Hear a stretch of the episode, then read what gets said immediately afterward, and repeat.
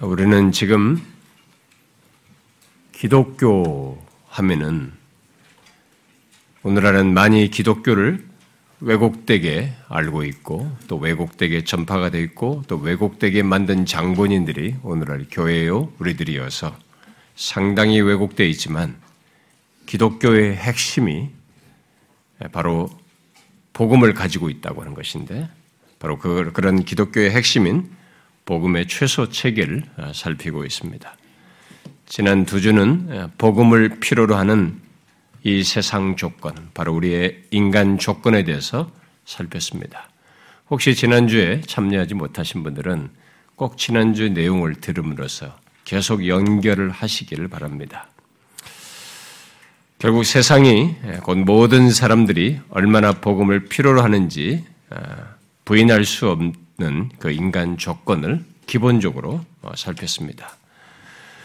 우리가 이 세상에 대해서 인간에 대해서 문학적이고 사회학적인 그런 측면에서 어, 보는 그런 내용이 아니라 정말로 감출 수 없는 아, 우리의 깊은 내면 다 알지만 말하고 싶어 하지 않는 우리 인간 조건을 실상을 우리가 성경에 비추어서 살펴보았습니다.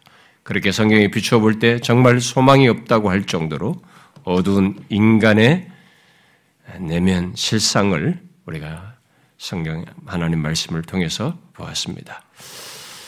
아무리 미화시키려고 해도 감출 수 없는 인간의 실상이었죠.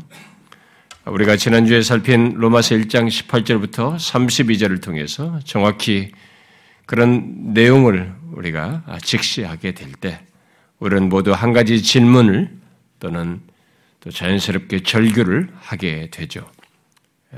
그것은 정말 이게 인간의 삶의 전부인가? 이것 왜 다른 삶이 없는가? 감출 수 없는 이 답답함 속에서 정말 이렇게밖에 살 수 없는가? 그리고 우리가 보고 경험하고 드러내는 인간 조건 이상, 그 이상은 정말 없는가? 우리의 존재의 삶은 죄와 하나님의 진노 가운데 살다가 끝나고 마는 것인가? 정말 다른 길이 없는가 하는 이 질문과 절규를 하게 됩니다. 모든 인간이 하나님을 거역하고 하나님 대신 우상을 섬기며 마음의 정욕과 욕심과 상실한 마음대로 살면서 죄를 짓는다는 그런 지적만 하고 끝났다면 우리는 잠시 아, 이렇게 아, 지성적인 충격을 좀 받고 양심의 가책 정도로 느끼고 끝날 수도 있습니다. 그러나 성경은 그런 사실을 정확하게 말한 뒤에 그런 인간에게 하나님의 진노가 나타나고 있으며 궁극적으로 그런 죄에 대한 싹스로 결론으로서 하나님의 궁극적인 진노 아래에 놓이는 궁극적인 사망이 있다라고 하는 사실을 우리가 보았고 말하고 있습니다. 그래서 인간의 질문과 절규는 더욱 심각해집니다. 곧 죄로 끝나지 않고 하나님의 진노 아래 있다고 아, 그렇게 있다가 궁극적인 진노로 가는 것이 전부인가?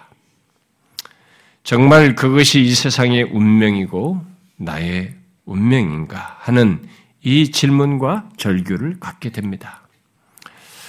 설사 그런 질문과 절규, 절규가 생기지 않을 정도로 무덤덤하고 또 모든 것을 무시하려고 해도 성경이 말한 인간 조건에 있다는 것만큼은 내가 성경이 말한 그 인간 조건에 해당된다는 것만큼은 부인할 수가 없습니다.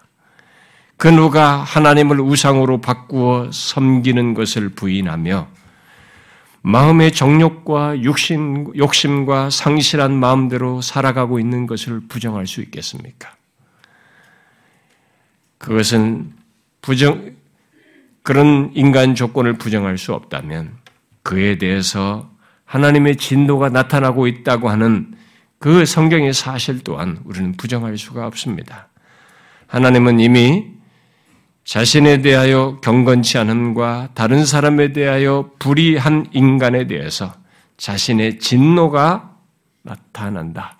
자신의 진노를 나타내신다라고 말하고 있습니다. 그러므로 여러분은 인간의 죄악된 실상뿐만 아니라 현재 시제로 나타나는 이 하나님의 진노를 보십니까? 지난 시간에 현재적으로 나타나는 하나님의 진노에 대해서 얘기했는데 여러분들은 그것을 보십니까? 그 현재적으로 나타나는 하나님의 진노가 뭐라고 말했습니까?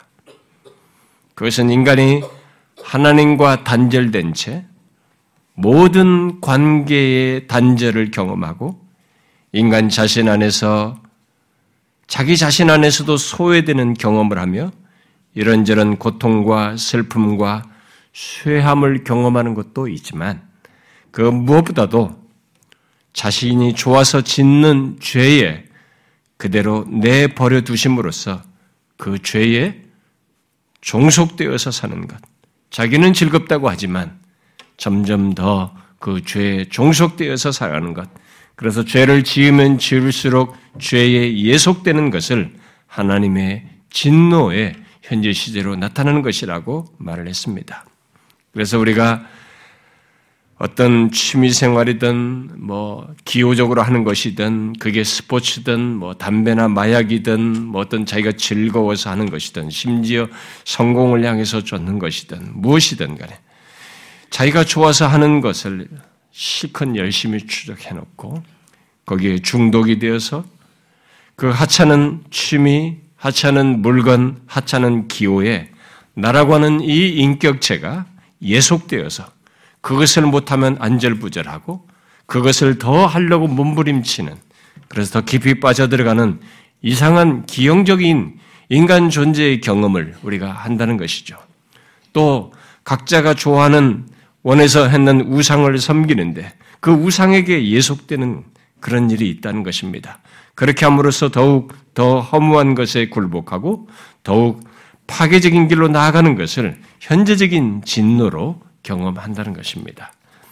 여러분들 중에 혹시 지금 그런 상태에 있는 사람이 있다면 속히 그 소망 없는 상태에 더 이상 머물지 않고 벗어나기를 구하십시오. 진실로 벗어날 그 길이 있다는 기쁜 소식, 복음을, 복음에 귀를 기울이십시오. 특히 모든 죄의 시작인 하나님을 우상으로 바꾸어 섬김으로써 망가진 인간 조건에서 구원받아 하나님을 다시 자신의 삶의 주권자요, 통제자요, 인도자로서 믿는 인간 본래의 삶으로 돌아가기를 구하라는 것입니다. 물론 그런 일은 저절로 되지 않습니다. 그것은 오직 복음을 듣고 믿음으로써 가능하게 되는 것입니다. 그래서 우리가 여기에서 연속적으로 이 복음에 대해서 얘기를 하는 것입니다.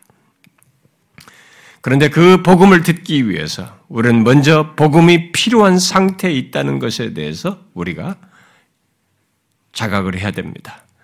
혹시 자신이 우리가 지난주에 살폈던 로마서 1장 18절부터 32절의 상태에 있다는 것에 대해서 시큰둥하고 설사 자신이 그런 상태에 있다 해도 별로 움직이고 싶어 하지 않는 사람이 있을지 모르겠어요. 저는 그런 사람들에게 지금 현재 시제로 나타나고 있는 하나님의 진노, 지금 자신의 존재와 삶에 나타나고 있는 하나님의 진노, 자신이 경험하고 있는 하나님의 진노, 그리고 궁극적으로 자기가 이르게 될 하나님의 그 진노를 보라고 말하고 싶습니다. 로마서 1장 18절 말씀대로 하나님은 우상을 하나님을 우상으로 바꾸고 그를 경배하지도 감사하지도 감사치도 않는 것에 대해서 그리고 마음의 정욕과 욕심과 상실한 마음대로 살아가는 인간에게 현재적으로 그의 진노를 나타내신다고 말을 하고 있는데 바로 이것부터 직시할 수 있기를 바래요. 사람들은 하나님의 진노가 현재적으로 나타나는 것을 그저 숙명처럼 누구나 이 세상에 살면 다 경험해야 되는 것처럼 그게 인간사인 것처럼 이렇게 생각을 하면서 어쩔 수 없는 것을 여기면서 살아갑니다. 그러나 성경은 그렇게 말하고 있지 않습니다. 그것은 하나님의 궁극적인 진노, 결국 영원한 심판의 전조요, 맛보기로서 하나님께서 현재적으로 내리 나타내시는 진노로 얘기하고 있습니다. 사람들이 하나님의 현재적인 진노에 대해서 둔감해져 있고 어쩔 수 없는 것처럼 여기면서 당하고 있습니다만 사실 그 실상을 정확히 들여다보고 직시해 보면 우리가 아는 것보다 이 현재적인 진노는 고통이 더 큽니다. 큽니다. 하나님과의 단절 속에서 인간은 모든 관계의 단절을 경험하면서 다툼, 갈등, 반목, 전쟁을 하고 있고 그것을 나 외에 다른 모든 다른 사람들과의 관계 속에서 경험하고 있습니다. 우리는 그런 것이 인간이면 누구나 어쩔 수 없는 것이라고 생각하지만 하나님의 현재적인 진노의 나타남 속에서 있는 것들입니다. 잘 보십시오. 우리는 나 외의 모든 사람들과 다툼과 갈등을 경험합니다. 심지어 자기를 낳아준 부모, 심지어 자기가 사랑해서 낳은 자식 간에, 부모 자식 간에도, 형제 간에도, 부부 간에도, 친구 간에도, 심지어 사랑하는 사람 사이에서도, 그러면서도 인간은 슬퍼, 슬퍼하고, 그 가운데서 괴로워하고, 고통받고, 심지어 그런 가운데 상대를 죽이고 심지어 자기 자신까지도 죽입니다. 자살해. 그뿐만이 아닙니다. 자기 자신 안에서도 파괴를 경험합니다. 내가 나를 파괴하고 내 안에서의 혼란과 갈등, 어쩔 수 없는 그런 모습을 경험합니다.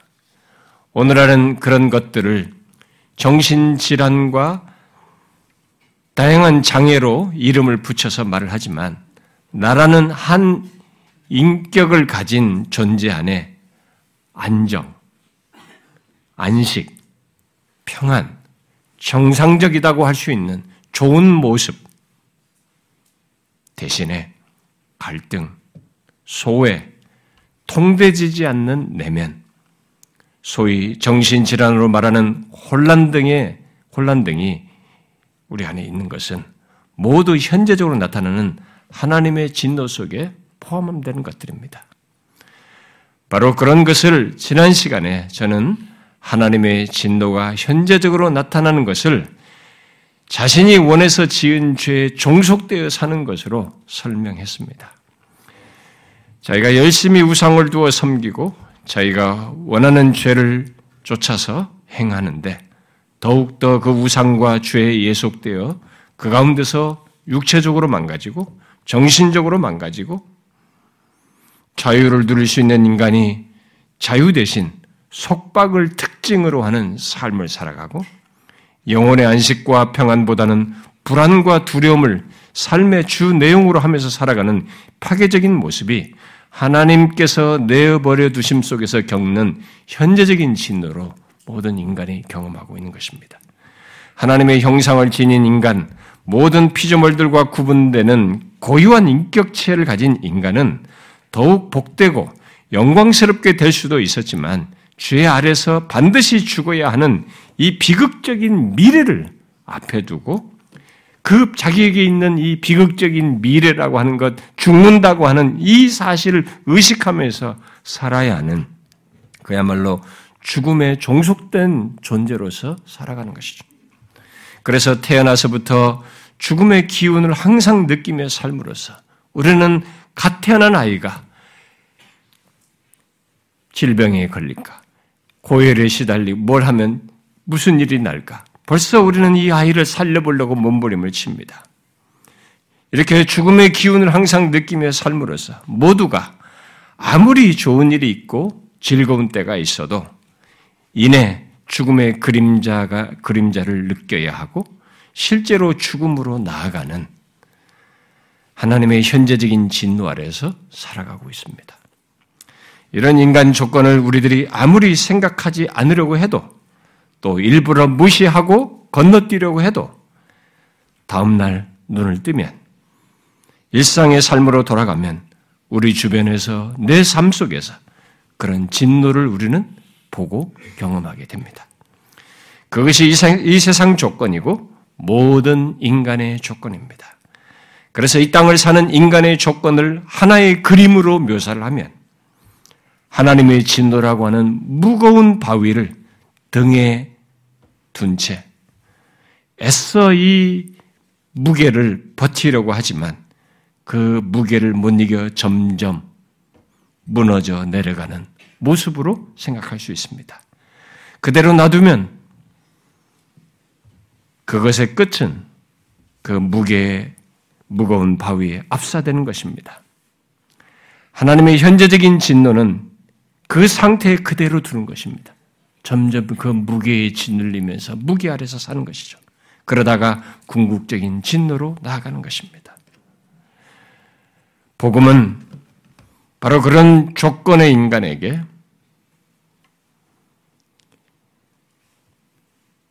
하나님의 진노에서 벗어나고 거기에 압사되어 궁극적인 진노 아래로 나아가는 그 자리에서 구원을 얻을 수 있다라고 하는 이 혁신적인 소식, 너무나 놀라운 소식, 기쁜 소식을 말하는 것입니다. 그러므로 모든 인간은 먼저 자신에게 있는 이 엄연한 사실, 죄와 그에 대한 하나님의 진노라는 실체를 먼저 직시해야 됩니다. 왜냐하면 거기서 벗어나 구원 얻는 것이 그 얻는 것의 시작이 바로 자신이 그 상태에 있다는 것에 대한 자각으로부터 시작될 수 있고, 진짜 실천적으로 그것이 거기서 벗어나는 것을 경험할 수 있기 때문에 그렇습니다. 복음은 그런 상태로 끝나지 않는다는 것. 죄와 하나님의 진노 아래 살다가 거기서 궁극적인 진노로 나가는 것으로 끝나지 않는다는 기쁜 소식을 말해줍니다. 그 조건에서 구원 얻는 길이 있다고 하는 기쁜 소식을 말해줍니다. 그 놀라운 복음을 안 바울은 오늘 본문에서 그 복음에 대해서 말을 하고 있습니다. 이렇게 말해요.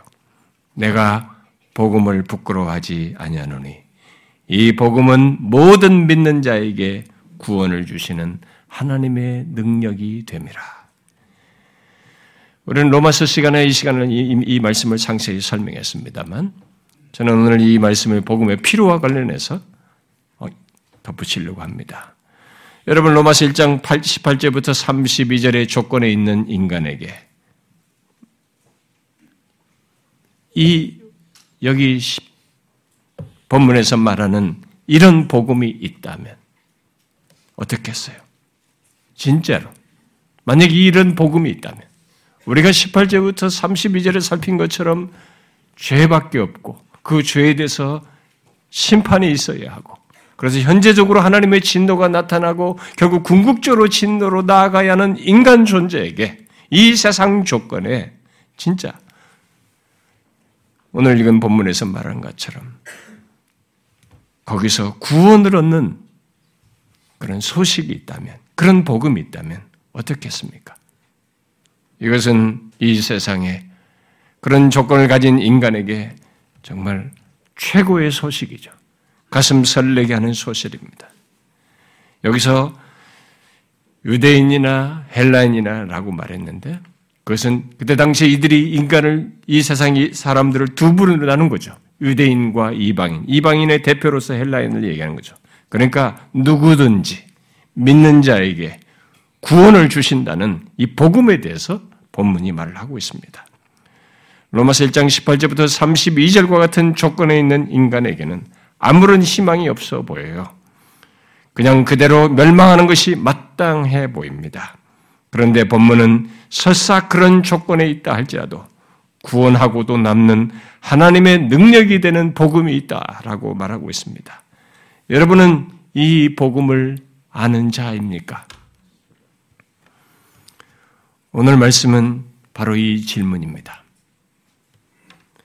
지난주에 우리는 로마서 1장 18절부터 32절을 통해서 그런 인간 조건을 아느냐라고 물었습니다.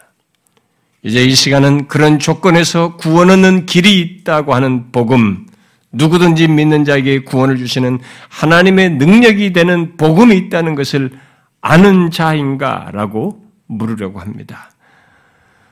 오늘도 지난 두 주처럼 제가 다음 시간까지 내용까지 한꺼번에 다뤄야 되지만 내용이 길어져서 다음 내용의 일부예요. 서두에 해당하는 것입니다. 다음 시간에 제가 연결해서 살피도록 하겠습니다. 중요한 것은 오늘 제가 먼저 제기하고자 하는 것은 복음을 아는 자인가 하는 것입니다. 우리가 어떤 상태에 있는가를 넘어서서 이제 복음을 아는 자인가라는 것입니다. 이 두 번째 질문은 복음에 대해서 살피면서 꼭 필요한 중요한 질문입니다. 왜냐하면 자신의 불행을 직시하고 또 두려움과 불안을 느껴서 종교인이 되는 것이 아니라 진실로 복음을 아는 자가 될 때만이 1장 18절부터 32절의 조건에서 전혀 다른 삶으로 나가게 되고 소위 구원이라고 하는 인간 존재의 최고의 변화, 최고의 복된 것을 소유할 수 있기 때문에 그렇습니다.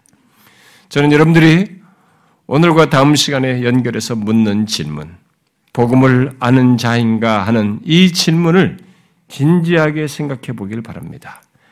왜냐하면 교회당 안에서도 복음을 모르는 사람들이 있기 때문입니다. 복음은 그저 좋은 얘기가 아닙니다. 또 기독교라는 종교의 종교적인 가르침이나 도덕적인 무엇이 아닙니다. 복음은 일단 본문이 말하는 대로 누구든지 믿는 자에게 구원을 주시는 하나님의 능력을 말합니다. 하나님을 우상으로 바꾸고 정욕과 욕심과 상실한 마음대로 사는 가운데 하나님의 진노를 받는 인간 조건에서 구원하는 하나님의 일을 말하고 있는 것입니다. 인간 스스로 할 수 없는 것에 대한 하나님께서 행하신 일을 말하고 있는 것이고 하나님께서 행하시는 일을 말하고 있는 것입니다. 그래서 복음은 사람의 귀에 들리는 어떤 얘기 정도가 아니라 하나님께서 살리시는 역사, 생명의 역사, 그의 능력이 나타나는 역사를 담고 있는 특별한 내용입니다. 그래서 여러분들이 지금까지 살면서 학문의 세계든 성장 과정에서 공부를 하든 어디서 주변에서 들었던 어떤 책을 통해서 담독했던 여러분들이 들었던 모든 지식과 소식과 모든 내용들과는 비교할 수 없는 중대한 소식을 담고 있습니다. 이것은 사람의 얘기가 아닙니다. 사람들의 머릿속에서 창작된 것이 아닙니다. 그리고 가능성 있는 어떤 것들을 말하는 것이 아닙니다. 이것은 하나님이 친히 죄와 진노의 조건에 있는 인간을 살리시는 그분의 역사, 그분의 생명의 역사, 그의 능력에 나타나는 역사를 담고 있는 놀라운 얘기입니다. 그래서 복음은 죄와 하나님의 진노 아래 있는 인간에게 가장 필요한 소식이요, 최고의 소식입니다. 중요한 것은 죄와 진노 아래 있는 인간에게 가장 필요한 소식, 이 최고의 소식을 아는가 하는 것이에요. 어떻습니까? 여러분은 복음을, 이 놀라운 복음을 아는 자입니까? 여러분들 중에 어떤 사람은 그 질문은 예수를 믿지 않는 사람들에게나 특별히 뭐 복음잔치 때나 할 얘기가 아니냐라고 말할지 모르겠어요. 당연히 그들에게도 예수를 전혀 모르는 사람들에게 이 질문을 해야 합니다. 그러나 저는 교회당 안에 있는 여러분들에게도 이 질문을 하고 싶고 할 필요가 있다고 봐요. 상대적으로 우리 교회에서는 복음에 대해서 끊임없이 들어서 이 질문이 불필요할 수도 있지만 그럼에도 불구하고 저는 우리들 안에서조차도 그렇고 복음에 대해서 살필 때 이 질문은 교회당 안에 있는 모든 사람들에게 해야 할 필요를 느낍니다. 아니 해야만 한다고 생각해요. 왜냐하면 복음에 대해서 들었어도 복음을 자기 것으로 소유하지 않은 사람들이 있고 또 복음을 잘못되게 아는 사람들이 있으며 아예 엉뚱한 것을 복음으로 아는 사람들이 교회당 안에 있기 때문에 그렇습니다.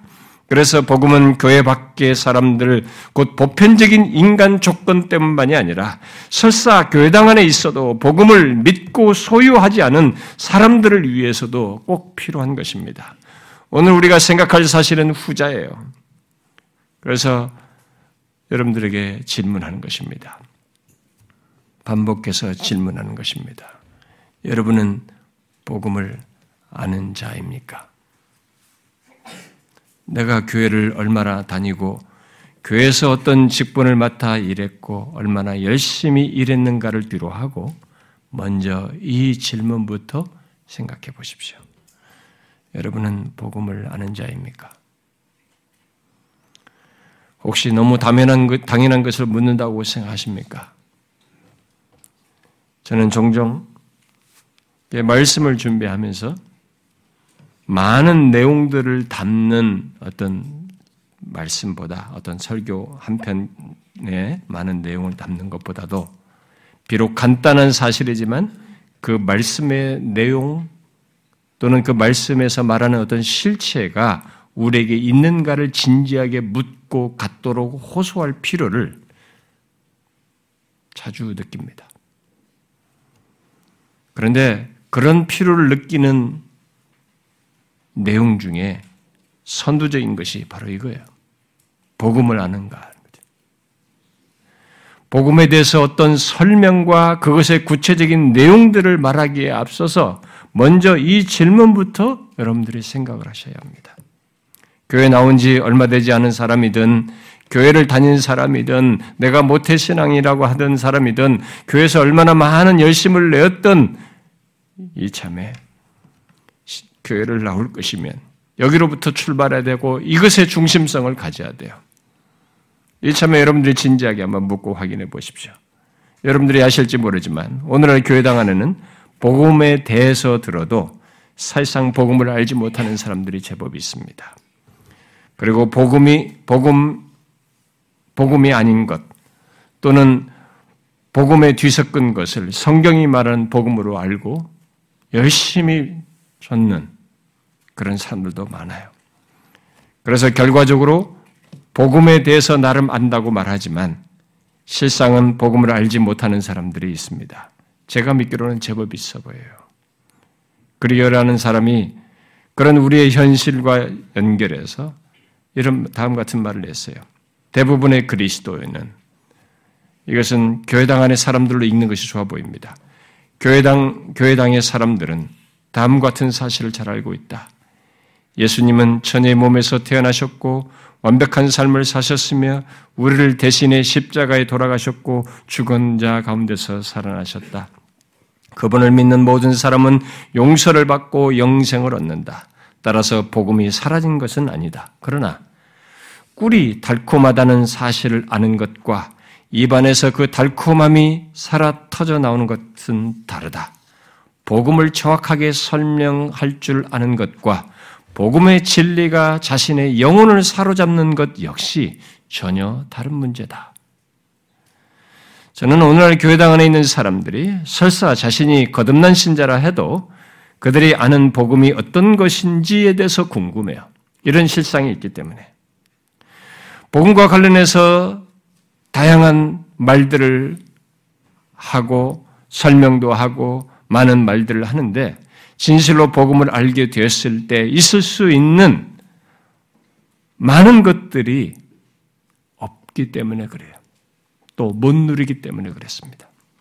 그야말로 복음을 아는 자의 특별함과 부유함, 변화와 생기, 능력, 누림에 부유한 내용들이 너무 밋밋하고 흐릿하기 때문에 그랬습니다. 분명히 복음에 대해서 설명하는 것과 죄와 진노 아래서 구원하는 복음을 알고 소유하는 것은 다릅니다. 복음은 가상적인 무엇을 말하지 않습니다.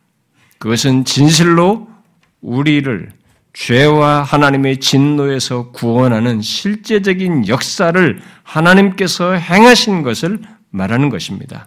그래서 어설픈 종교적인 변화가 아니라 구원하는 하나님의 능력에 의해서 진실로 그 상태에서 구원 얻는 것을 말하는 것입니다. 그런 사실 때문에 복음을 구원의 능력이다라고 성경이 말하는 것이고 고린도서 1장 같은 경우에는 하나님의 능력으로 말을 하고 있는 것입니다. 더 나아가서 골로새서 1장에서는 복음을 열매를 맺어 나 자라가는 특성을 가진 것으로 말하기도 하고 있습니다. 그런데 이상하게도 예배당 안에는 종교적인 면에서는 열심인데 복음이 지닌 하나님의 능력과 이런 생명성을 잘 모르는 듯한 한 사람들이 있다는 거예요.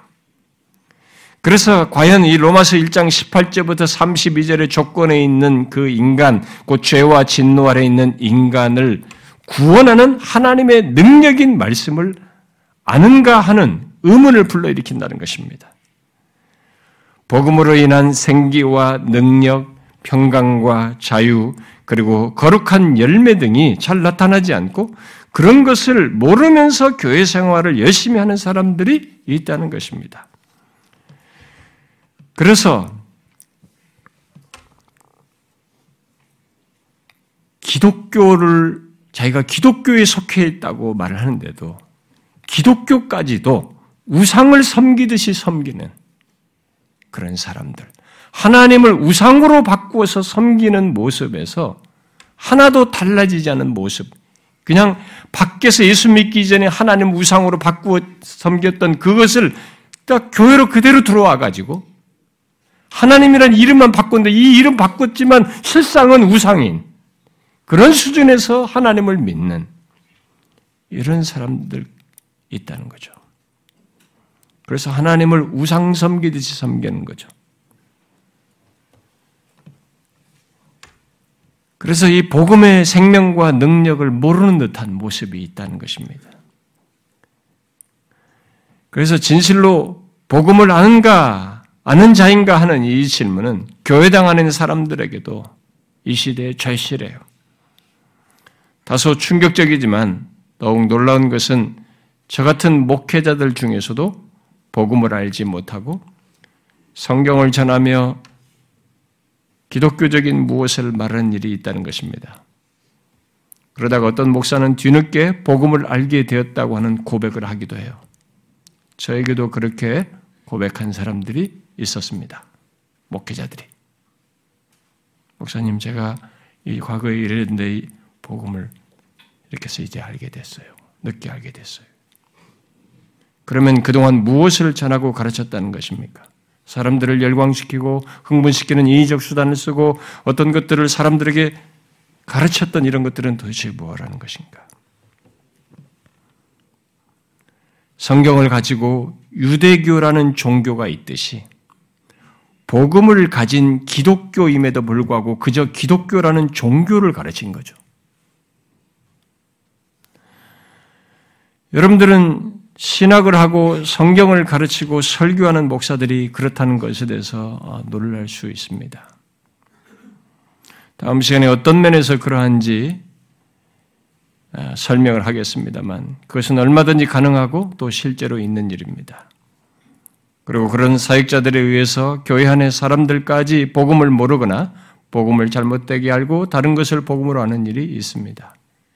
최근에 한 목사가 복음과 관련해서 쓴 책에 이런 내용이 있었어요.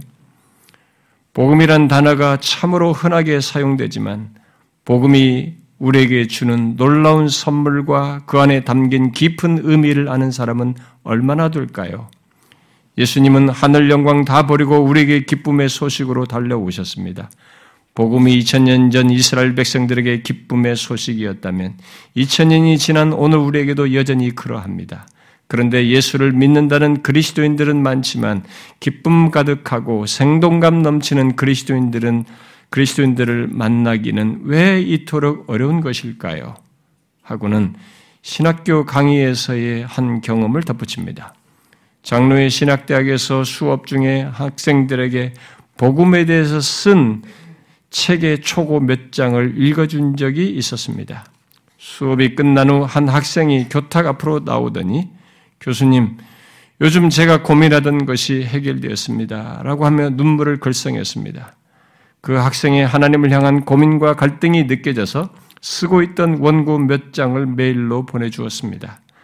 바로 그 다음 주 수업 시간이었습니다. 기쁨 가득한 얼굴로 변한 이 학생은 학교 기숙사에 나와 똑같은 고민을 하는 친구가 있어서 교수님이 보내주신 글을 읽어주었는데 읽어주는 중에 친구가 갑자기 울어버렸습니다. 라고 말했습니다. 복음을 몰랐다가 알게 되어서인지, 잃었다가 회복되어서인지는 모르지만, 그런 사람들이 교회당과 사역자들 세계 속에 있다는 것은 우리가 발견하는 일이에요. 그래서 최근에는 복음의 눈뜨다라는 이런 책까지 우리나라에 번역돼서 나오기도 했습니다. 그렇게 우리는 최초로 복음을 알게 됨으로써 눈을 뜨든 복음을 알았음에도 잠시 눈, 눈을 감은 듯 하다가 다시 눈을 뜨든 복음을 아는 자라고 할 수 없는 상태에서 복음을 아는 자의 모습이 필요하다는 말을 여기저기서 할 정도로 이 서구 책에서도 나오고 우리나라에서도 그런 제기, 문제 제기가 그런 책들이 나올 정도로 우리들의 현실 속에 있어요. 그래서 계속 제가 먼저 이 복음에 대해서 살피면서 선행적으로 이 질문을 하는 것입니다. 여러분은 확실히 복음을 아는 자입니까? 혹시 여러분 중에 어떤 교회에서 세례 때 흔하게 듣는 고백의 종류, 어, 예, 그런 그 여러분들이 그런 고백을 들어봤을지 모르겠어요. 어, 제가 어느 책에서 예, 흔히 듣는 고백이라고 하면서 쓴 그 글을 제가 잠깐 보았습니다. 여러분들도 이런 고백을 주변에서 들어봤나요? 어느 교회 신앙 고백에서 빈번하게 있는 고백의 종류로서 이렇게 언급한 것입니다. 저는 교회에서 자랐습니다. 저는 주일 오전과 밤 예배를 모두 드렸습니다. 수요 기도에는 물론 여름 성경학교 학생 수련, 학생부 수련회 역시 빠지는 법이 없었습니다. 교회 모임이 있으면 무조건 참여했습니다. 유아 세례도 받았습니다. 그러나 복음이 무엇인지 몰랐습니다. 이건 아마 어떤 책에서 자기 교회에서 흔히 듣는 세례 고백 때 듣는 어, 고백인 것처럼 얘기합니다. 그러면서 거기에 이런 내용이 덧붙여져 있어요. 얼마 전에야 교회 초청을 받아 복음을 들을 수 있었습니다. 저는 정말 놀랐습니다. 그동안 제가 왜 복음을 놓치고 지나쳤는지 그 누구도 저에게 복음을 가르쳐 주지 않았습니다. 이런 고백을 교회를 오래 다닌 사람들이 한다는 거예요. 과연 교회가 아, 또 주변의 교인들이 아무도 복음을 그에게 가르쳐 주지 않았는지 그건 모르겠어요. 저는 교회들이 복음을 가르치지 않은 것이 아니라 복음을 말해도 사람들이 듣지 않을다라고 말하고 싶습니다. 그러나 오늘날에는 진짜로 성경이 말한 복음을 가르치지 않았다는 말을 하게 하는 현실이 있습니다. 어떻게 해서 그런 일이 있을까요? 그것은 진짜로 복음을 가르쳐 주지 않아서일 수도 있지만 복음 대신 다른 것들을 기독교의 주된 것으로 가르쳐 가르치기 때문이고 또 다른 것을 복음으로 가르치기 때문일 것입니다. 믿겨지지 않지만 이상하게도 오늘날 교회와 교회 안에 많은 사람들은 복음 대신 교회 생활 잘하는 것을 가르침을 받아서 가르침을 받고 또 복음 대신 기독교적인 문화와 기독교적인 어떤 생활 습관, 어떤 관계들, 그 밖에 기독교적인 규범과 규칙, 그야말로 율법을 가르침 받습니다. 그걸 기독교로 얘기를 해요. 그래서 교회당 안에는 복음을 모르면서도 기독교의 도덕적인 내용으로 자신을 무장하고 심리 치료적인 경험을 하고 성공과 질병 치유 차원에서 신앙생활을 이해하면서 그것을 기독교의 복음처럼 생각하면서 신앙생활하는 사람들이 적지 않습니다. 진짜 많아요. 오늘날 기독교의 이런 모습을 스미스라는 사람은 기독교의 도덕주의적이고 심리치료적인 이실론이다라고 설명했어요. 여러분, 이실론이 무엇인지 아시죠? 신은 존재하는데 그 신이 우리의 삶에 깊이 관여하고 이 세상 역사에 깊이 관여하지 않는다는 것입니다. 오늘날 기독교가 하나님을 그런 하나님을 믿는다는 거예요. 그러면서 도덕주의적이고 심리치료적인 것으로 기독교를 생각한다는 것입니다. 상당히 그럴듯한 지적이에요. 기독교는 죄와 진노 아래 있는 인간이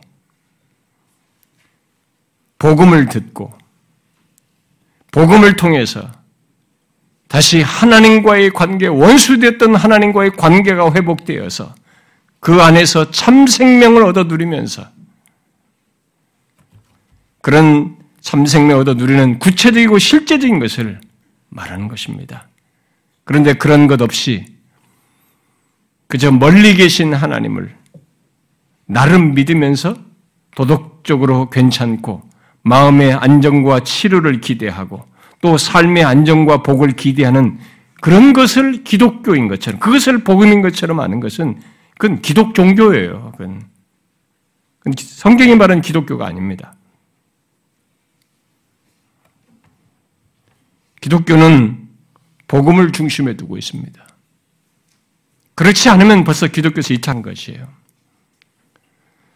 저는 오늘날 어린 학생들부터 청년들이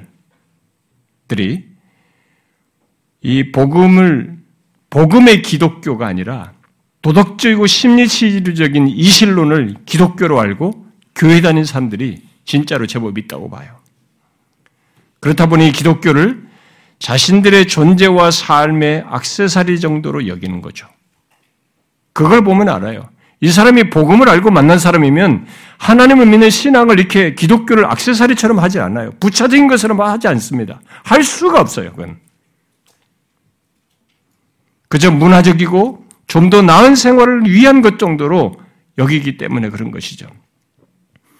자신의 과거, 범한 죄와 지난날의 이 나의 존재에 감출 수 없는 이 해결하지 못하는 사망의 그림자 속에 살아가는 나의 이 모든 과거와 현재와 미래, 아니 영원한 운명을 좌우하는 복음을 지닌 기독교, 자신을 새롭게 하고 근본적으로 영원히 바꿀 이 복음의 기독교로 알지 않기 때문에 그런 반응을 보이는 것이죠. 챈들러라는 사람은 오늘날 많은 사람들이, 많은 젊은이들이 그들의 교회에서 기독교를 그렇게 도덕주의적이고 심리적인 이신으로 믿으면서 예수님, 선행, 죄 안 짓기, 특별히 자기에 대해서 긍정적인 생각 갖기 등을 갖는다고 하면서 이 모든 것에서 하나님은 중요한 요소이지만 이 하나님은 이실론적인 하나님이죠. 그런 이실론적인 하나님을 중요시는 하지만 거기에 복음이 없다 그랬어요. 맞는 말이에요. 많은 굉장한 설득력 있는 얘기예요. 여러분 기독교의 옷을 입은 종교적인 행동 양식이 있고 기독교에서 말하는 것 등을 가지고 있는데 복음이 없다? 한번 생각해 보십시오. 그게 무엇입니까? 그것은 성경이 말한 기독교가 아닙니다. 하나의 종교로서 기독교를 지금 생각하고 신앙, 종교 생활을 하는 것입니다. 기독교는 죄와 진노 아래 있는 이 세상 그 조건의 인간에게 근본적인 것을 말합니다. 거기로부터의 구원을 얘기합니다. 그런 죄인이 하나님과 화목하고 다른 사람과 평화하고 내 영혼의 안식과 평안과 참 생명을 얻는 것을 말합니다. 도덕주의적이고 심리치료적인 것은 기독교가 아니에요. 그것은 기독교 아니라도 어디서든지 경험할 수 있습니다. 모든 종교에 가면 그런 요소가 다 있어요. 도덕주의적이고 심리치료적인 다 있는 것입니다. 요가에도 있어요. 그런 차원에서 기독교를 알고 교회 다니는 사람들은 자신의 필요를 크게 못 느낄 때, 이 기독교 안에서 자기의 필요가 채워지지 않는다라고 여겨질 때 돌아서요. 가끔 자기가 원하는 것을 얻기 위해서 하나님을 찾고 어, 교회를 오는 사람들도 자신의 문제가 해결되는 차원에서만 기독교를 이해하고 신앙생활을 하기 때문에 결국 그런 사람들은 복음의 해석 아니기 때문에 등을 돌립니다. 복음을 안 적도 없이 복음을 통한 참 생명과 구원을 얻은 적이 없는 그런 모습을 드러내는 거죠. 오늘날 교회당 안에는 어린아이부터 어린아이들로부터 어른에 이르기까지 그렇게 다양하게 복음을 알지 못한 채 기독교적인 어떤 것, 곧 기독교라는 이름 아래에서 자기가 원하고 바라는 것을 기대하고 경험하는 차원에서 교회를 다니면서 나름 신앙생활하는 사람들이 제법 있어요. 그것은 아예 기독교를 모르고 또또 복음을 전혀 들어보지 못한 사람들보다도 더 불행한 것입니다. 왜냐하면 그것은 자신에게 가장 필요로 하고 소중한 것, 자신의 존재의 깊은 곳에서부터 찾고 구하는 것에 가까이 왔는데 그걸 놓쳐버린 셈이 됐기 때문에 그래요. 가까이 와놓고도 그 맛을 못 본 것입니다. 자기 앞에 먹을 것을 놓고도 못 먹은 꼴이 되기 때문에 그렇습니다. 모르는 사람은 그 맛이 어떤지 어떤 음식인지 모르기 때문에 그 사람은 상대로 덜하죠. 가까이 왔는데 못, 못 느끼는 거죠. 오늘 본문은 복음은 단순히 이 땅의 몇십 년의 삶 속에서 경험하는 무엇을 해결해주고 마음을 안정하게 해주고 이 세상에서 도덕적으로 괜찮은 사람이 되게 하는 것 정도를 말하고 있지 않습니다. 하나님에 의해서 죄와 진노에서 구원하시는 그분의 능력을 경험하는 것을 말하고 있습니다. 한 인간 존재가 소망 없이 살아갔던 인간 존재가 하나님에 의해서 그런 그분의 능력을 경험함으로써 죄와 사망, 이 진노에서 구원 얻는 이 경험을 하는 것을 얘기해요. 그런 능력이 하나님의 능력이 내게 실제로 나타나는 것을 말하는 것입니다. 바로 구원하는 하나님의 능력이죠. 그래서 이 복음은 모든 믿는 자에게 구원을 주시는 하나님의 능력이다라고 본문이 말하는 것입니다. 죄와 하나님의 진노 아래 있는 인간 조건에게 유일한 대안이 이런 사실을 놓고 볼 때 결국 복음이에요. 죄와 하나님의 진노 아래 있는 인간에게 어떤 대안이 있을 수 있겠어요? 우리 스스로 할 수가 없는데, 우리 스스로가 죄를 해결할 수 없는데, 거기서 무슨 대안을 찾을 수 있겠습니까? 그게 대안이 하나님께서 이렇게 행하셔서 구원하신다는 이 복된 소식, 복음이 유일한 대안인 것입니다.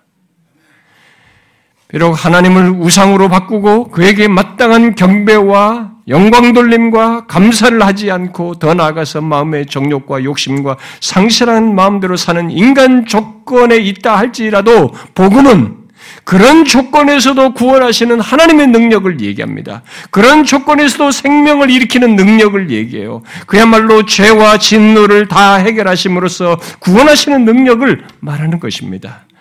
여러분은 그렇게 복되고 우리에게 절실한 복음을 들은 자입니까? 그래서 그 복음의 혜택자요, 소유자입니까? 죄와 진노 아래 있는 인간. 그래서 인생을 살아도 끝이 불안케 할 죽음과 하나님의 진노 이어서 소망 없는 인간에게 복음은 그래서 조금 나아지는 것 정도가 아니라 고통을 경감해 주는 것이 아니라 일시적인 안정을 주는 것이 아니라 영원하신 하나님, 우리의 죄에 대해서 심판하시며 진노하셔야 하는 이 하나님과 원만한 관계, 화평한 관계, 자유로운 관계, 생명의 관계를 갖고 그 하나님과 함께하는 삶, 하나님이 가진 참 생명을 얻는 것을 말하는 것입니다.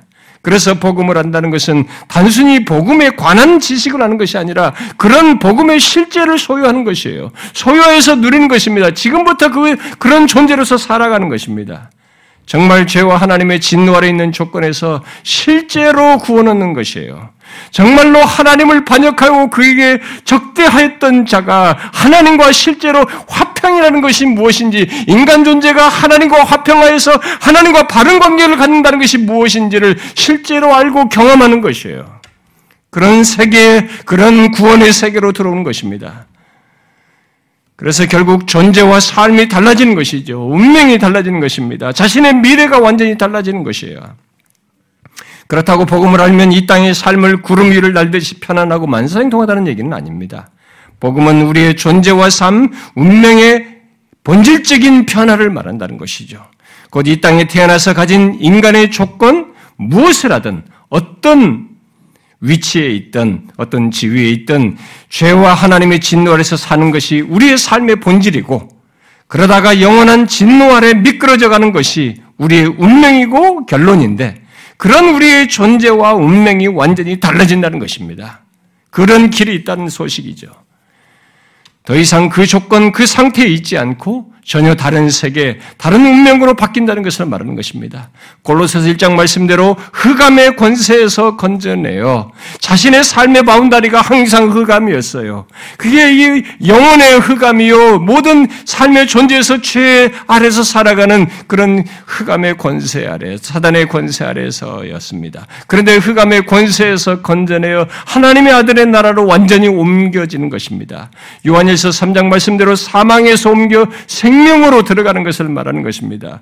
요한복음 3장과 17장에서 말하는 것처럼 영원하신 하나님과 지금부터 아는 관계, 지금부터 하나님 안에서의 생명을 얻어 지속되는 그런 영생을 얻는 것을 말하는 것입니다. 그게 복음이에요. 복음은 그 내용을 담고 있는 것입니다. 그것을 우리에게 그런 기쁜 소식을 말하는 것입니다. 그래서 복음은 일회성 좋은 소식이 아닙니다. 영원한 기쁜 소식이에요. 그러므로 혹시 교회를 다님에도 이런 복음이 자신에게 영원히 기쁜 소식이 되지 않는다면 그건 질문해 봐야 돼요. 교회를 다니는데 지금 말하는 이런 내용을 담긴 복음을 들음에도 불구하고 이 복음이 자신에게 영원한 기쁜 소식이 되지 않는다? 그럼 뭐 문제가 있는 거죠. 심지어 한 번도 자신에게 기쁜 소식으로 들려지지도 않고 그렇게 여기지도 않았다면 그는 교회당만 밟은 땅밟기를 할 것입니다. 기독교를 하나의 종교처럼 여기면서 교회를 다닌 것이죠. 그는 아직 기독교를 모르는 것입니다. 그는 아직 그리스도인이라고 볼 수가 없어요. 본문에서 말한 구원도 모르고 있는 것입니다. 교회당 안에 그런데 그런 사람들이 있다는 거예요. 하나님께 기도했더니 마음이 편안해지고 하나님께 기도했더니 어떤 일이 잘 되어 그것을 기뻐하면서도 하나님께 기도했더니 뭐가 해결되어서 그것을 좋아하면서도 자신의 영원한 운명을 삶을 바꾼 이 복음에 대해서는 별로 기뻐하지 않는다. 이건 뭡니까? 무슨 종교를 믿는 것입니까?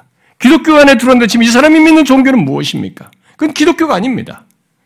그 사람은 기독교를 지금 심리치료적이고 기복적인 기독교로 또 하나님을 심리치료적이고 번성케 하는 신정도로 알고 믿는 것입니다. 우상 섬기듯이 믿는 거죠. 그가 믿는 하나님, 성경이 말하는 하나님이 아닙니다.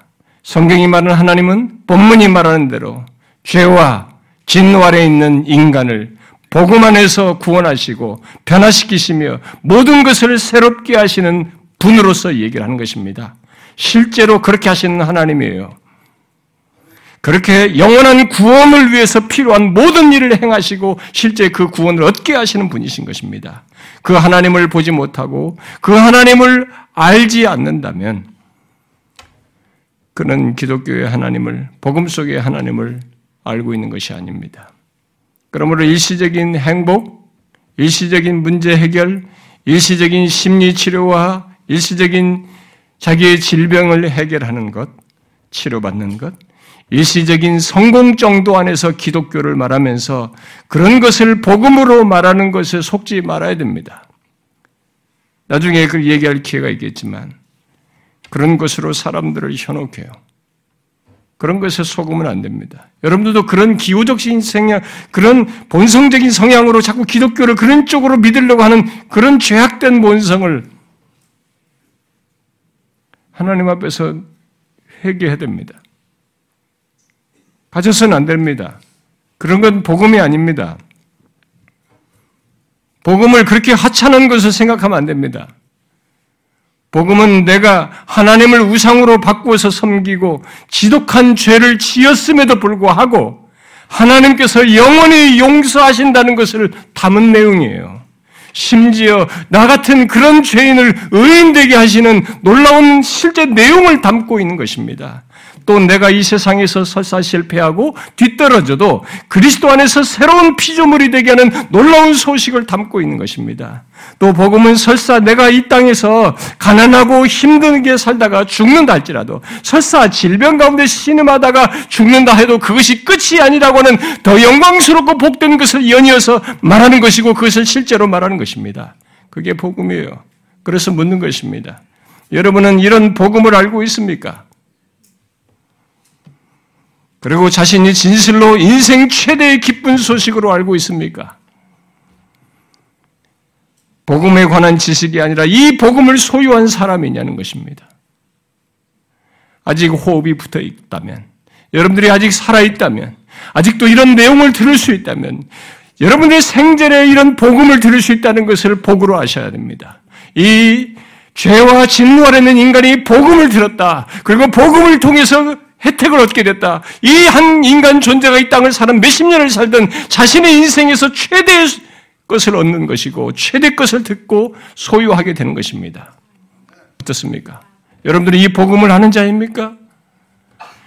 유사품이 아니라 실제 복음을 알고 그 복음의 능력과 은혜를 경험하고 그런 사람으로서 이 세상을 사느냐는 것입니다. 여러분들이 일시적인 무엇보다도 더 기뻐할 영원한 기쁨의 소식으로 알고 소유하고 있느냐는 거예요. 여러분의 존재와 삶을 흔들 내용으로서 복음을 알고 있습니까? 보십시오. 자신의 무엇을 말하지 마시고 먼저 여기로부터 시작을 하십시오. 여러분들의 신앙 배경, 신앙 경력, 무엇을 가지고 먼저 얘기 꺼내지 마시고 이 복음으로부터 시작을 해보세요. 나는 복음을 아는 자인가? 그래서 실제로 우리 중에 이 복음을 알지 못하는 자 한 사람도 없기를 바랍니다. 모두가 이 복음을 알고 소유한 자가 되기를 구합니다. 기도합시다.